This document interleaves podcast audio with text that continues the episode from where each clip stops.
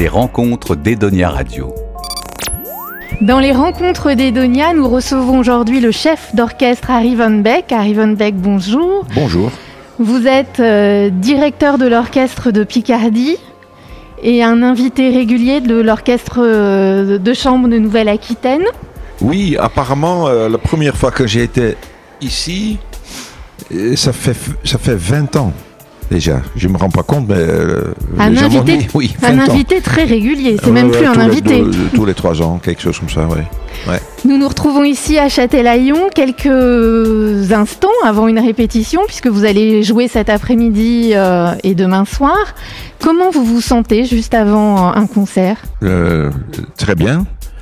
Euh, rien de, de spécial, mais on sait euh, qu'on va jouer. Donc, il y a d'abord une petite répétition d'un raccord, ça s'appelle. Parce que la dernière fois qu'on a joué ce programme, ça fait deux jours. Donc, il faut se chauffer un tout petit peu. Donc, une petite répétition et après le concert commence. Et dès qu'on est en scène, on est dans le, avec un mot anglais, dans le mood. Hein? Mais avant qu'on se, je suis très décontracté. hein. Est-ce que vous pouvez nous, expliquer la différence entre l'orchestre euh, de Nouvelle-Aquitaine, c'est un orchestre de chambre, mais la différence qu'il peut y avoir entre un orchestre de chambre, un orchestre symphonique, baroque ou philharmonique Euh, Un orchestre symphonique, c'est un grand orchestre. Ça veut dire, euh, quand on parle euh, de nombre de musiciens, hein, euh, l'orchestre de chambre de Nouvelle-Aquitaine, c'est un grand orchestre aussi, mais pas peut-être dans le nombre de musiciens, mais dans la qualité.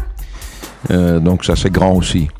Euh, donc l'orchestre, euh, un, symphonique, c'est autour de 100 musiciens et il joue donc un certain répertoire qui, qui demande un, grand nombre de musiciens, compositeurs romantiques plutôt, comme en France Berlioz, Saint-Saëns, Debussy, Ravel, et dans le romantique allemand Brahms, Schumann, etc. Donc ça demande un grand, un grand effectif de musiciens. Euh, un orchestre de chambre, c'est plus réduit, c'est la moitié. Euh, au- on peut dire entre 30 et 40 musiciens environ, et donc le répertoire est très souvent aussi un peu plus différent. Le noyau d'un euh, répertoire d'un orchestre de chambre, c'est plutôt les classiques, ça veut dire Haydn, Mozart, le jeune Beethoven, le pré-romantique, donc Mendelssohn, Schubert, euh, du baroque, etc. Et un orchestre baroque, c'est très souvent encore plus petit. Et un orchestre baroque joue aussi sur les instruments de l'époque. Euh, les hautbois, il y a très souvent des, instruments, euh, des, des hautbois qui, qui sont de l'époque ou des copies des instruments de l'époque. Donc le son d'un orchestre baroque est complètement différent qu'un orchestre traditionnel d'aujourd'hui. Et l'orchestre philharmonique, c'est encore plus grand Non, c'est qu'un c'est juste c'est orchestre. symphonique aussi. Ok, Mais c'est un autre nom philharmonique euh, ou symphonique, c'est la même chose. D'accord. Ouais. Vous avez commencé votre carrière de musicien euh, comme percussionniste. Oui, oui, oui. Vous êtes arrivé comment à la musique? Oh, mon, mon père était chef d'orchestre d'harmonie fanfare et ma mère était chanteuse. Donc pour moi et ma sœur, euh, c'était très logique. hein. Euh, J'ai jamais, jamais choisi en fait. Et oui, vous avez, vous êtes né dans la musique. Ouais, c'est ça. Ouais. Du coup, vous étiez musicien, vous êtes devenu chef d'orchestre. Qu'est-ce qui vous a motivé à passer euh, à la direction d'orchestre? Il y, a, il y a plusieurs aspects, mais euh, je crois l'aspect le plus important. Moi, j'ai été un grand fan et toujours de la musique de Hector Berlioz. Je me rappelle très bien quand j'étais très jeune, peut-être 4 ans ou quelque chose comme ça, que mon père m'a fait écouter le quatrième mouvement de la symphonie fantastique qui s'appelle Marche au supplice. Et je me rappelle toujours le sentiment physique que j'avais. Et donc depuis, je suis un énorme fan de, Berlioz. Et donc, peut-être, euh, ça, c'était une raison principale pour le désir d'être euh, chef d'orchestre, pour diriger le fantastique, la symphonie fantastique.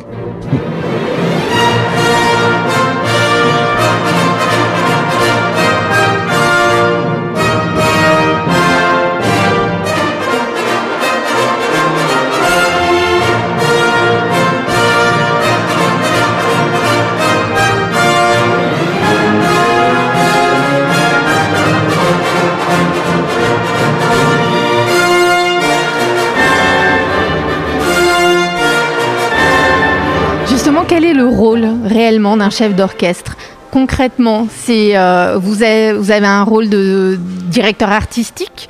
Ça dépend de ta poste, parce qu'un un chef d'orchestre, chef d'orchestre, c'est un métier.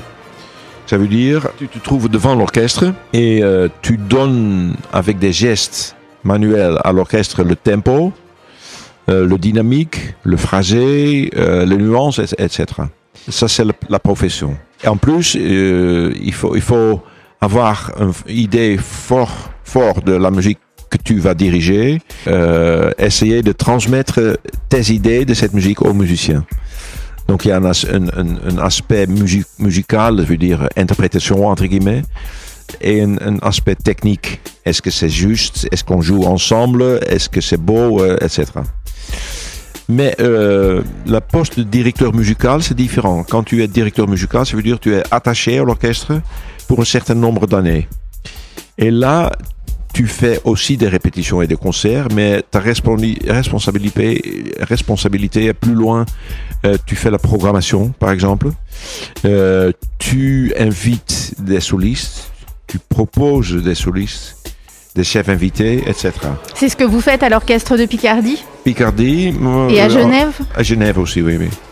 L'orchestre de Picardie, c'est un orchestre 100%. Donc là, c'est mon plus, ma plus grande poste, en fait. hein. Je suis des, mois et des mois chez eux.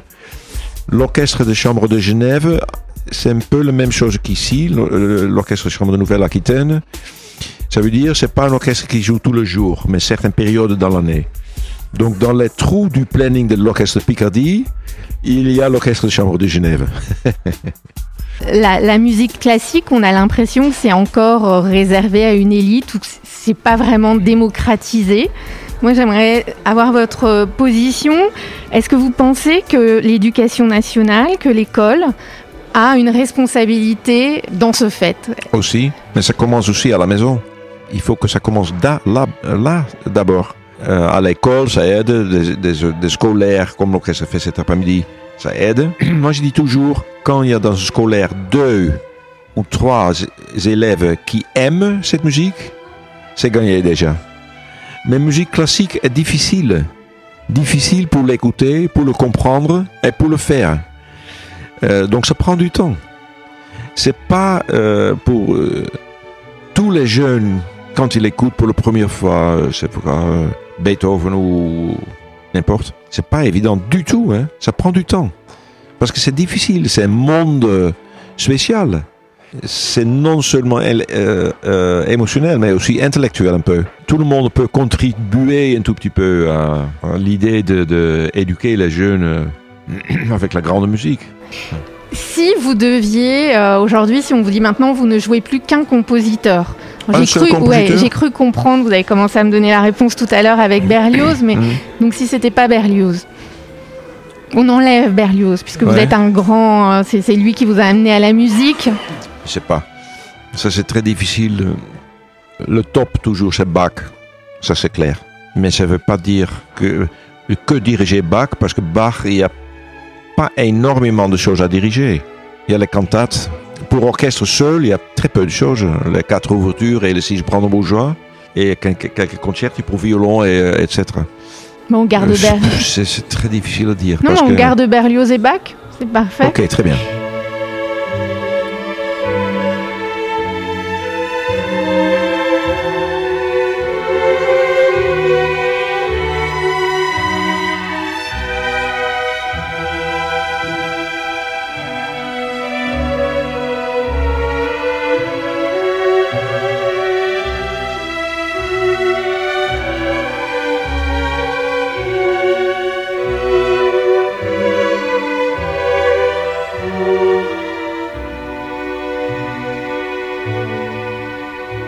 Rencontres d'Edonia Radio. Et dernière question, quelle qualité il faut avoir pour être un bon, un bon chef d'orchestre? Il, faut euh, avoir une bonne oreille parce que euh, diriger, euh, ce que les, les gens voient, c'est un monsieur ou une madame qui est devant l'orchestre et qui bouge ses bras. Mais ça, c'est un tout petit aspect d'être chef d'orchestre. Euh, il faut que tu connais très bien l'œuvre, que tu as une, idée forte sur l'œuvre, que tu as un contact avec les musiciens convaincant il faut être capable de, convaincre les musiciens pour tes idées, parce qu'il faut jamais oublier que dans un orchestre professionnel, les gens qui sont de- devant toi, qui sont pas moins musicaux que moi. Donc il faut avoir des arguments, euh, etc. Euh, un peu de technique avec les, les bras. euh, quand les bras sont bien, euh, c'est agréable, mais c'est c'est pas. Oui, ça fait pas tout. Non, non, c'est un total de c'est un total de petits in- petits ingrédients Mm. qui euh, font la spécificité de ce- cette euh, profession. Mais le, public voit qu'un un seul aspect. C'est c'est quelqu'un qui, qui, qui dit coucou avec ses bras. Mais Non, mais on connaît mal le métier et- de oui, chef d'orchestre. Et il y a plein d'œuvres euh, où l'orchestre peut très bien jouer sans chef d'orchestre. hein. Ils savent jouer dans la- dans- en Mm. mesure aussi. Et, et, euh, en fait, ma profession, c'est pas aussi vieux. Ça date de quand? Euh, dans la première chef d'orchestre debout, devant un orchestre, c'est dans la période de Beethoven. Beethoven, c'était debout, Berlioz était debout devant l'orchestre. Mais euh, Bach et Handel qui dirigeaient aussi, mais derrière, ils étaient derrière le clavecin ou euh, avec un violon. Et de temps en temps, avec l'archet du violon, ils battaient quelques mesures. Ça, c'était le chef d'orchestre de l'époque. Hein? Mais la musique. Il y a un- une anecdote pour finir. La création du troisième symphonie de Beethoven. Il y avait, c'est un orchestre, petit orchestre, avec six premiers violons et six secondes violons. La moitié des musiciens amateurs et d'autres moitiés professionnels. Et le troisième de Beethoven, c'était tellement difficile et nouveau à cette époque. Ils avaient besoin de trois chefs d'orchestre devant l'orchestre. Trois. Donc on peut plus penser à ça. Trois chefs d'orchestre. Donc, euh, dans cette époque, après Bach euh, et Beethoven, c'était une révolution énorme. Mm. Et un chef d'orchestre est devenu une star. Depuis, euh, de- les stars sont créées dans, dans le romantique, dans au, milieu du 19e. Donc, euh, Liszt, Paganini, euh, comme chef d'orchestre Mahler. euh, moi, je me rappelle très bien le disque vinyle de mon père. Il y avait un très grand disque et tu vois Von Karajan et très petit Beethoven. Donc le, les chefs d'orchestre étaient plus, plus importants, mais c'est ridicule. C'est Beethoven aidé par Von Karajan. Hein? Voilà. Eh bien, Harry Van Beek, je vous remercie beaucoup pour Ouais. cet entretien Ok. et bon concert. Merci beaucoup. Je vais travailler d'abord un peu, un peu répéter avec l'orchestre maintenant. Edonia Radio. Radio.